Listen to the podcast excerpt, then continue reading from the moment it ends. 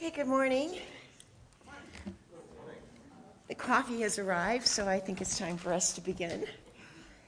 Uh, this morning, uh, James Leonard is going to be sharing with us about how more about morning prayer and how remind me the title again. It is a practice practice of paying attention. I love that. I really do. So, a couple of announcements. One is is that we're going to try something a little different today, and that is that if somebody has a question, if you raise your hand, I'm going to come and bring this to you so that everyone can hear your question, and if there's a comment, everybody can hear the comments. So I'll be sitting here and I'll be watching. And then if you are done with what you're saying and you see another hand raised, if you would take it to that person. And then if you don't, if you want, I'll just come and grab it from you, okay? But I think because of this procedure, we're going to wait until Jim says, hey, are there any questions or comments before raising our hands, okay? Because that's the least, I think, disruptive for him.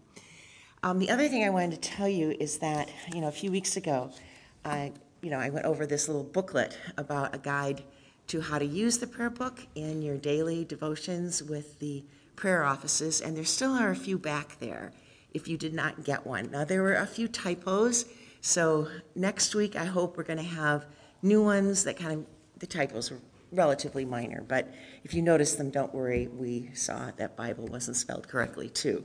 Um, um, but the other thing I wanted to draw attention to you is that um, we have the November collects and readings ready. And again, this is supposed to kind of go with this because what this provides for you is the daily readings. Um, and what I also think is really kind of handy is the collect of each week so that when you're using your prayer book, you don't have to thumb ahead to find that collect. It's just right here on that sheet along with the readings for each day with the daily lectionary, which is, of course, different from the Sunday lectionary. So, thank you. And James, if you would like to come forward, we're really waiting to hear from you this morning. Thank you.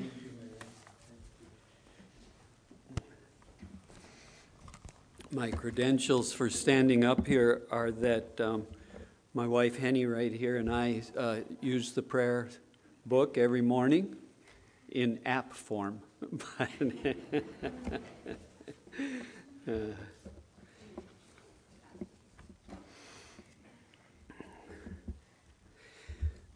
what I want to talk about is um, paying attention, and uh, we're going to end up the whole teaching on, on, in chapter 8 of the book of Luke, in which Jesus directs us that way. But Paul also directs us that way in the book of Ephesians when he, um, when he talks about the eyes of the heart. The eyes of the heart. And we're, we're going to try to develop some acuity for the eyes of the heart this morning. But before we begin talking about uh, the daily prayer office as a practice toward learning to pay attention, I would like to share some undergirding principles regarding praying the office. I will read each of these thoughts twice with a pause in between in which you can consider what's being said. I've got five sentences here and I'll, we'll, we'll slowly read through them, and I'll give you a little time to consider what it says. We pray as God's house, as His temple. That is, with our whole body, soul, and spirit. And as a member of the body of Christ, indeed, as Christ Himself.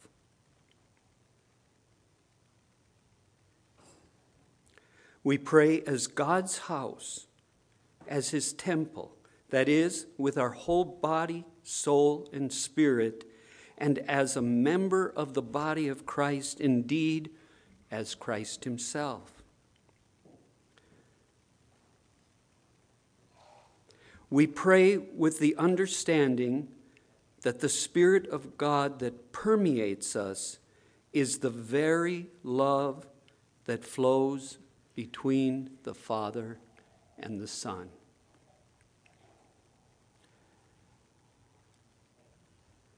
We pray with the understanding that the Spirit of God that permeates us is the very love that flows between the Father and the Son.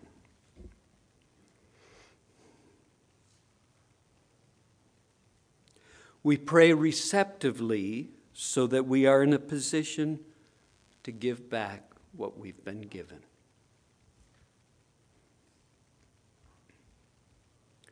We pray receptively so that we are in a position to give back what we've been given.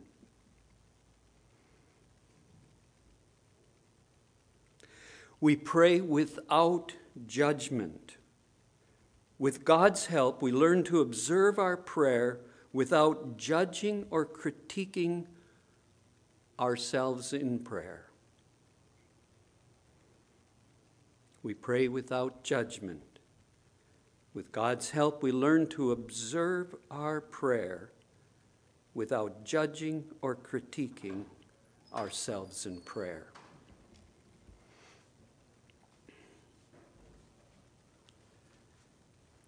We pray knowing that the text is secondary. It is a servant of the living and active Word.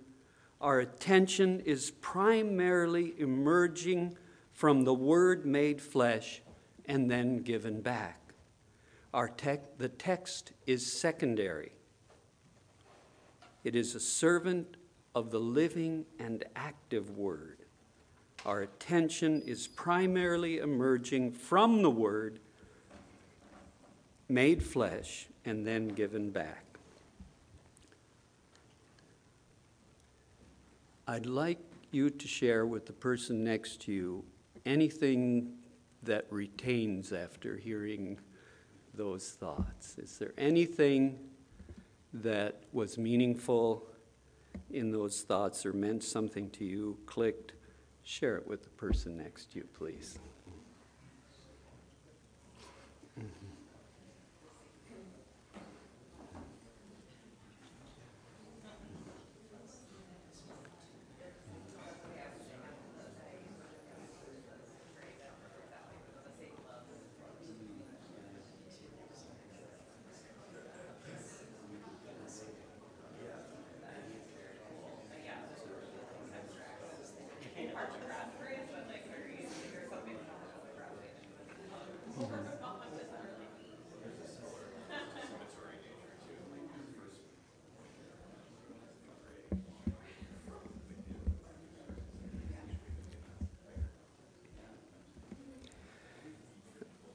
As I go through this, uh, I'm going to assume that you normally pray your uh, daily prayer from the Book of Common Prayer alone. But much of what we say here will be, will be applicable to doing it together with someone else or with a whole group of people. And we'll start with the externals. Our main interest today is the internal stuff, but it's really good and helpful to have some externals set. What we're imagining here is that we get up in the morning or whatever time of day that we want to uh, do our, our, our daily prayer practice, and we think of it as a rendezvous with a lover.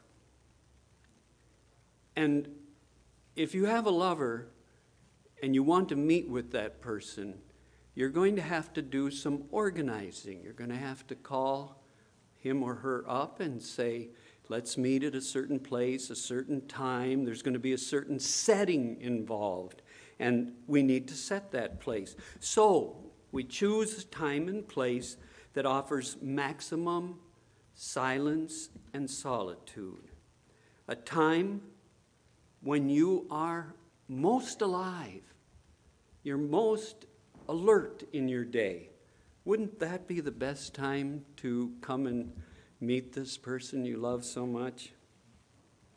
And you let your other loved ones know that this is a special time of meeting so that they can respect that silent time for you.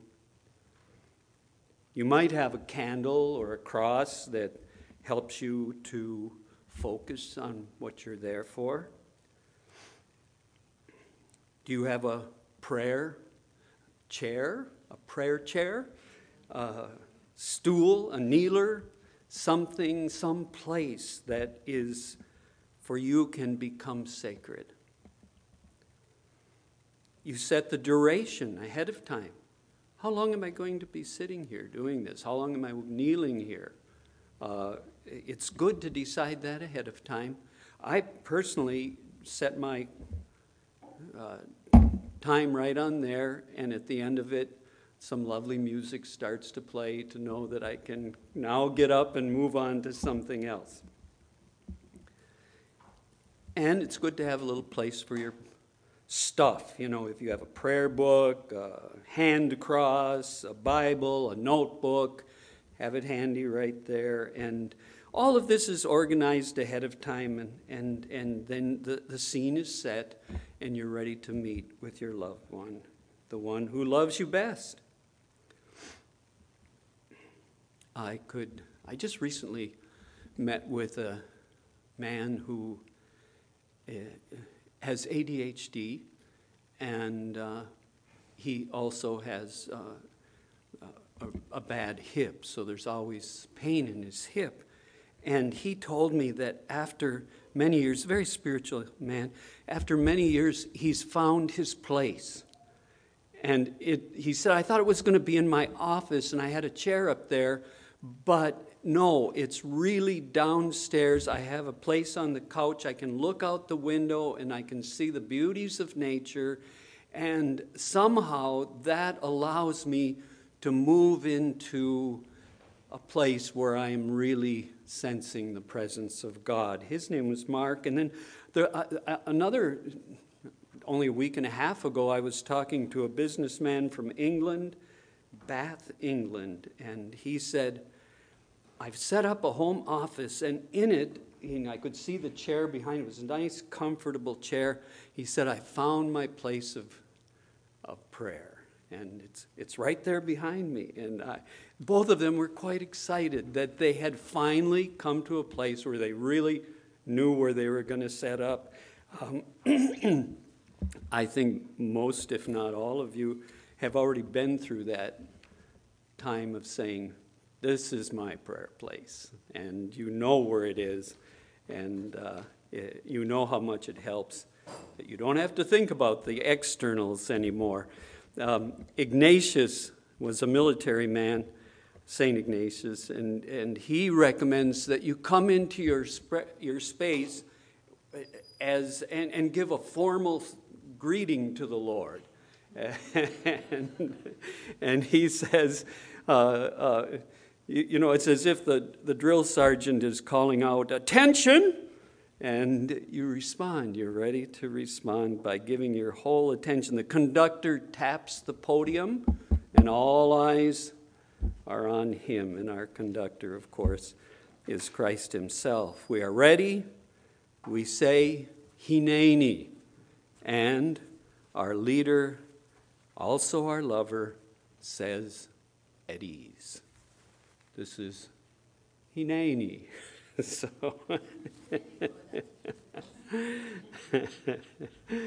uh, the book is open before us, and we are ready to enter into prayer. That's the external stuff. And the internal stuff, well, I'd like to suggest that if we have, suggest, have accepted Christ into our hearts as Savior and Lord, He is actually there in the center of our being. His presence within, is within us as the Spirit of God. But our theology of the Trinity tells us that the three persons of God cannot be separated. If our bodies are the temple of the Holy Spirit, the Father and the Son are also with us. Someplace in our very center, we are brimming with the glory of God as Father, Son, and Holy Spirit. But if we try to locate that place within us, we find that every part of our body in which we look for God, we find Him there in equal intensity. Therefore, prayer is acknowledging what already is. It is dispelling the idea that we could be separate from Christ in God, who said, I will never leave you or forsake you. Our problem seems to be that we lose sight of that truth. Prayer is then opening our hearts to the presence of God within us and in all things. It is more a matter of awareness of the eternal goodness that our catechism and theology tells us is everywhere. We might say then that the goal of all prayer is to be fully present to God's presence. That eliminates a number of other goals, such as getting through a certain amount of text offered by the Bible or the Book of Common Prayer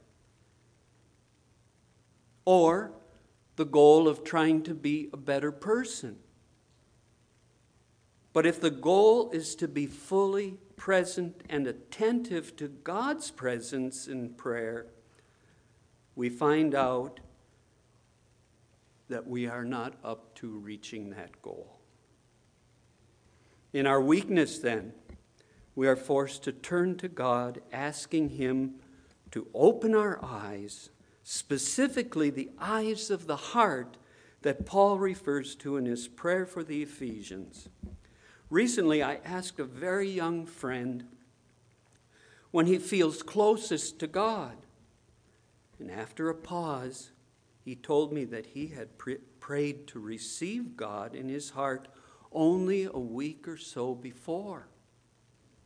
He said that it wasn't the first time he invited God into his heart, but he said, a few minutes after my prayer, and these are his words, I was astounded. I felt so happy. Every bit of sadness in me was gone. This would be an example of experiential salvation, which is being present to the presence. It is also an example of paying attention. Here's how Mary Oliver describes what is happening when we pay attention. She says, Ten times a day, something happens to me like this. Some strengthening throb of amazement, some good, sweet, empathic ping and swell. This is the first, the wildest, and wisest thing I know that the soul exists and is built entirely out of attentiveness. That's a poem.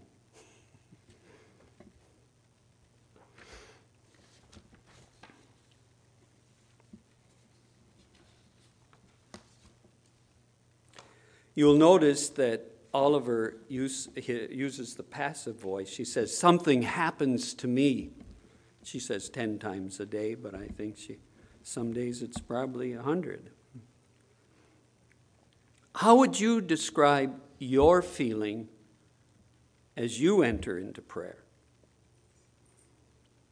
Anyone want to share that with us? Uh, something maybe less poetic than Mary Oliver's version. yeah.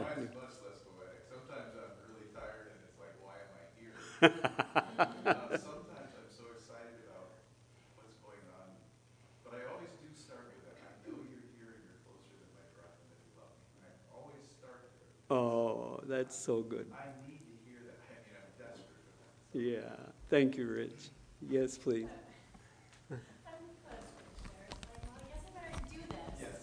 I'm going to run out of time. I would say that again so that they can hear. I guess I better do this or I'm going to run out of time. Yeah, right. You've got a couple of kids you got to watch after. All right. Anybody else? Thank you so much for sharing. Appreciate that.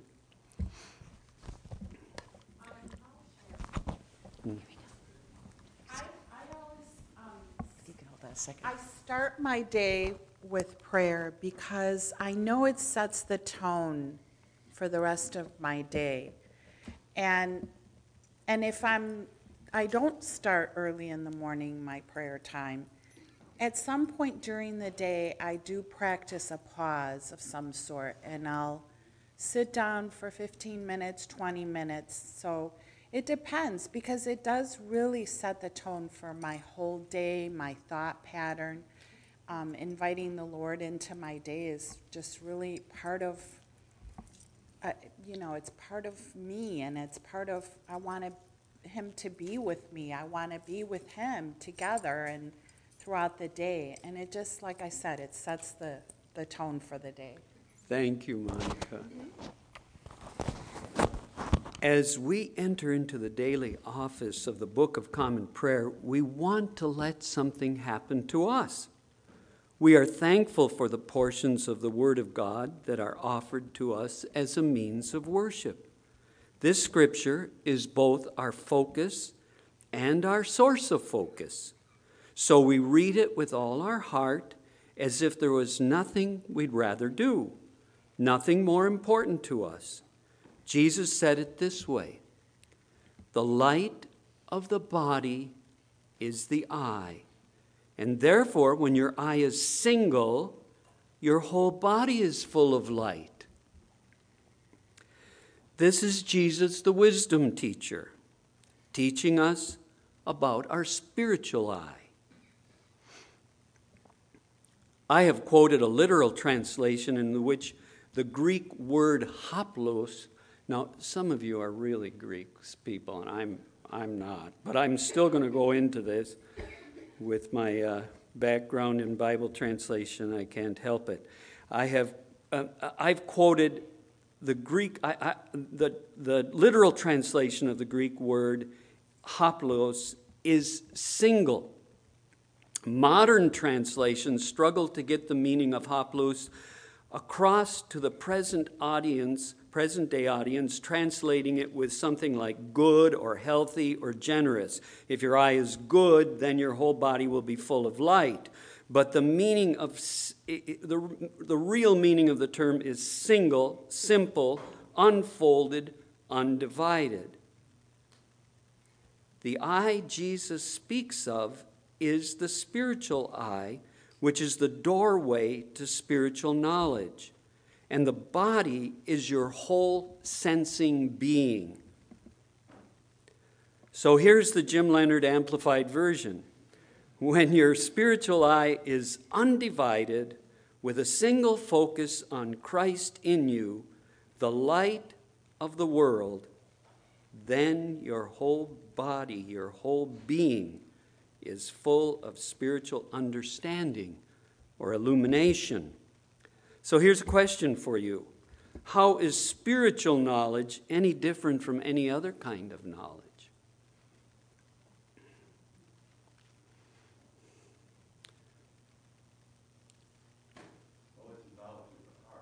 Thank you. Uh, Bob, you want to wait for the.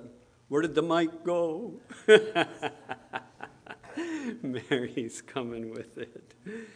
Bob was teaching last week. It was so lovely to hear about the poetry of the Book of Common Prayer.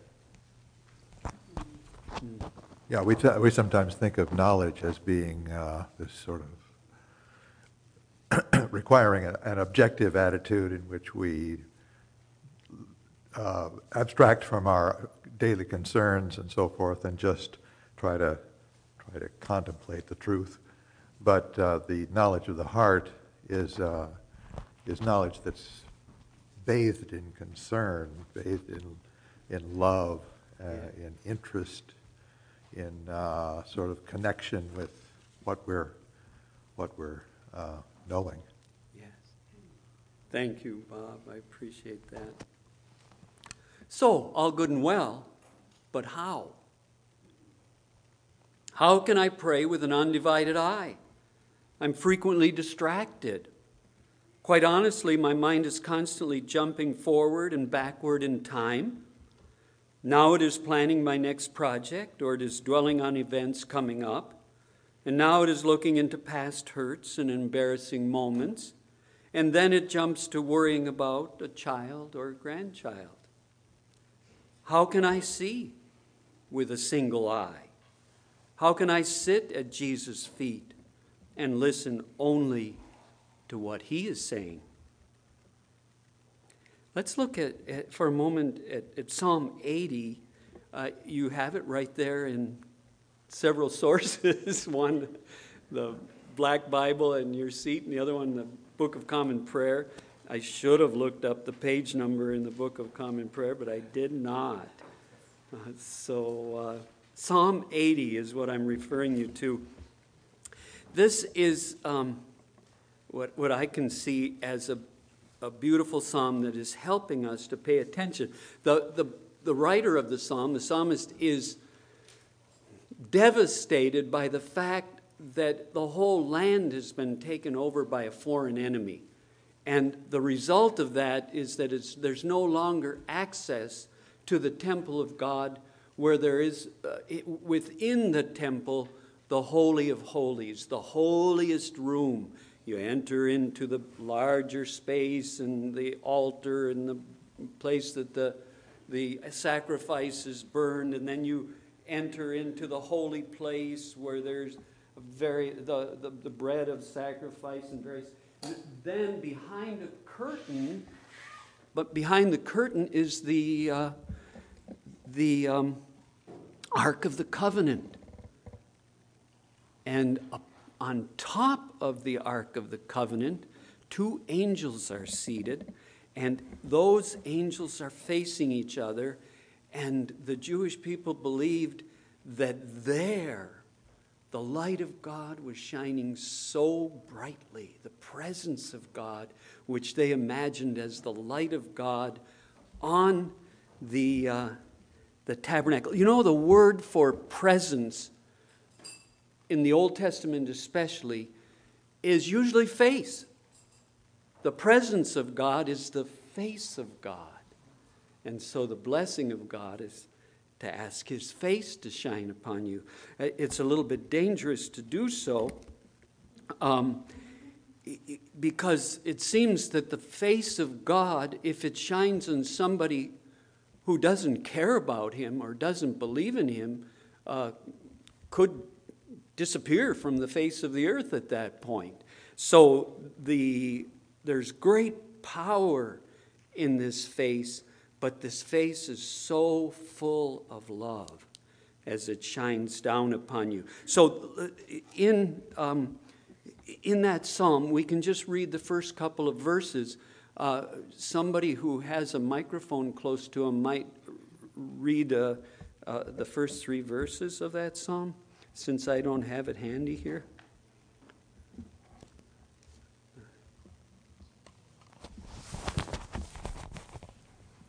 Hear, O shepherd of Israel, you that lead Joseph like a sheep.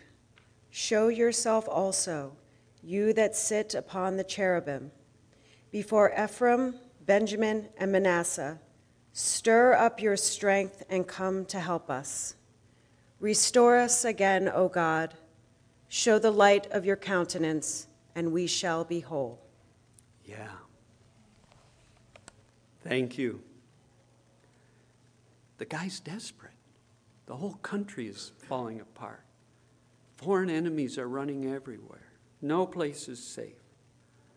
And he calls out, Restore us. I, I, I, I don't like the word restore because it's not right. The Hebrew says, Turn us again. Very simple. Restore us implies the end of that goal. But you start out by the Lord gently turning you toward Himself. And that's what we're praying for with the psalmist. Oh, turn us again from all my distractions and my worries and all the troubles I think about, and oh my goodness, my grandchild fell into this problem, and how. Turn us again, O oh Lord. Show us the face, show us your countenance, show us your face countenance, big fancy word for your face. Just look at us, Lord, with that loving gaze, because if you do look at us with that loving gaze, we shall be saved. And so, in that moment of seeing the face of God, of realizing that we're in the presence of God, we're actually experiencing the salvation that we have experienced before through our faith in Christ.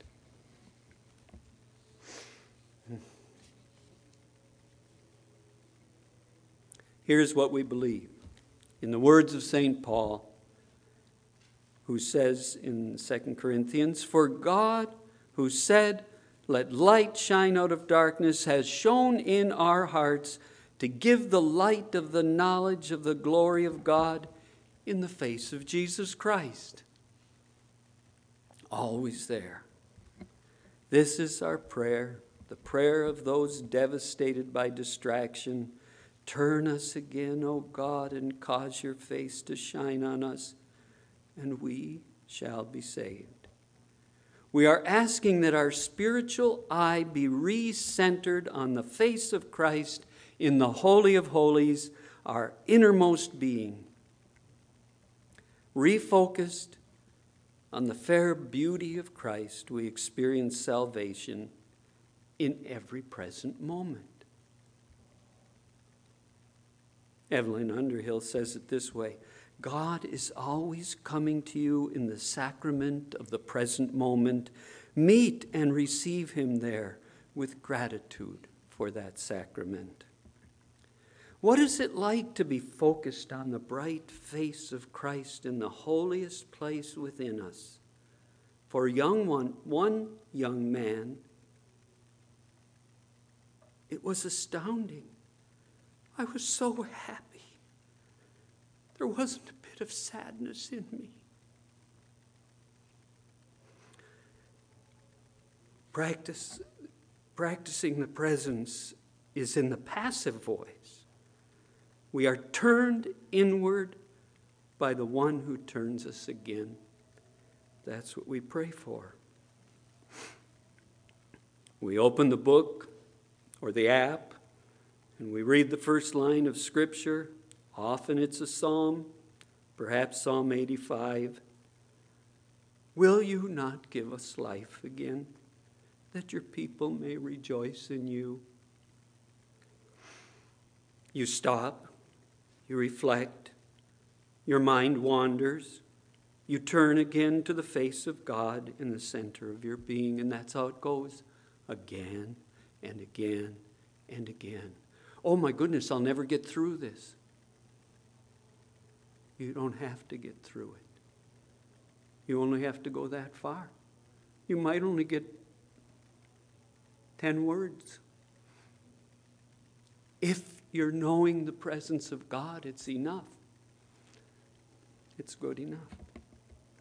Let's, let's take a look um, at Jesus' teaching uh, with the help of the evangelist Luke, chapter 8 and you've got a Bible right there.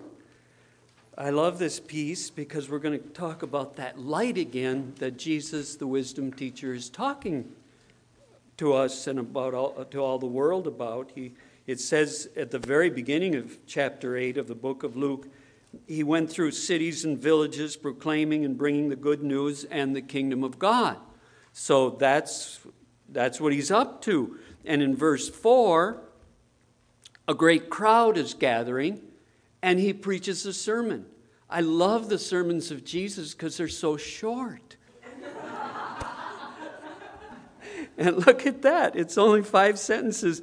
And in that, those five sentences, he tells something to everybody that they already know that they're all farmers, and he talks to them about planting seeds. And so what, you know? And, and, and he doesn't explain much. He just says, um, Some fell on good soil and grew and yielded a hundredfold. And as he said these things, he called out, He who has ears to hear, let him hear. That's the whole thing. and he walks away. There's a big crowd there. He could have talked to him for hours, I guess, but he didn't. He gave him three minutes or two minutes or whatever it was. And the disciples, you know, wait a second, this isn't the way it's done, Lord. Uh, could you explain a little bit about what the seed and all of that business is? And so Jesus does. He's, he, he takes his time and slowly walks through it with those who are really interested if you care. See, Jesus taught with parables, and he tells us right here that this is the reason because those whose heart isn't open will walk away and say, That was dumb. You know, I, I came all this way to hear this guy talk, and that's all he's got to say to me. Or they walk away saying, Oh my goodness, there was something in that. That was a very special, there's depth in there. And you begin to talk about it with the friend next to you, and you begin to say, What was this business of? And, um, and so it is that Jesus says in verse 15, For that in the good soil, that is the seed, are those who, hearing the word, hold it fast in an honest and good heart and bear fruit with patience. Anybody with a simple, honest, good heart can understand what I'm saying, says Jesus. Those who want to be more sophisticated will have to go elsewhere. Now, in verse 16, and this is, this is what I'm getting at. I mean, uh, that was all a, a preparation for moving toward what Jesus has to say about these things because he's giving spiritual light to these people. And then he says, No one, after lighting a lamp, covers it with a jar or puts it under a bed, but puts it on a stand so that those who enter may see the light. He's again talking in kind of parable language. But he's talking about a light that's been given, and it's like a, a, a, lamp, and it's put upon a stand so that people can see it. What is, what is the light then at that point? What is the stand?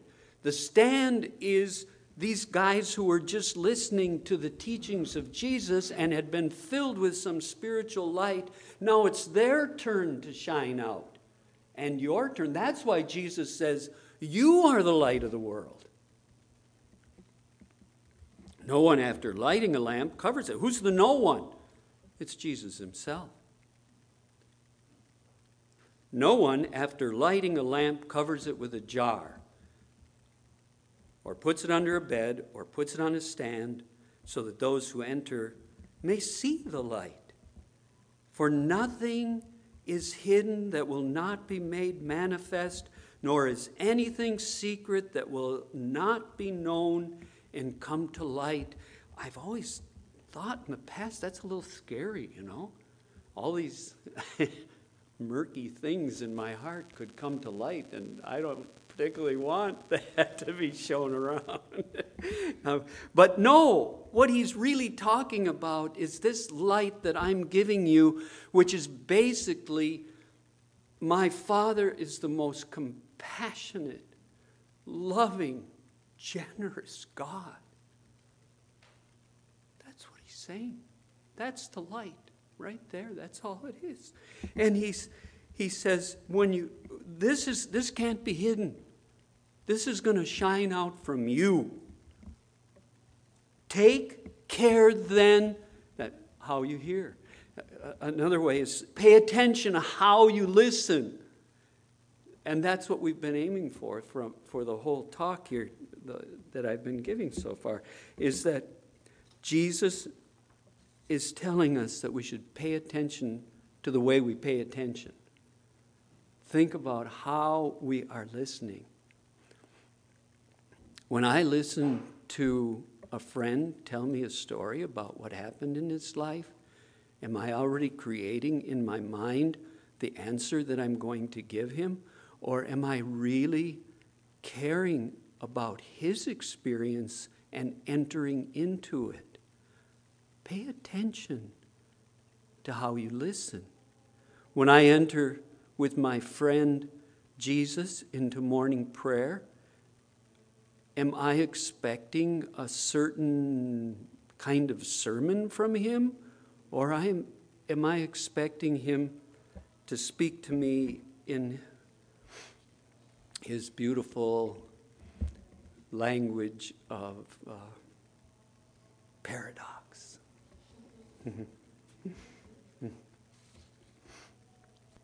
For the one who has, has what? Has the light. For the one who has, more will be given. Isn't that the truth? Once you've seen the way Jesus speaks and you're getting this, this whole method of, of talking in paradox and parables, uh, you begin to get it and you, you receive it more readily.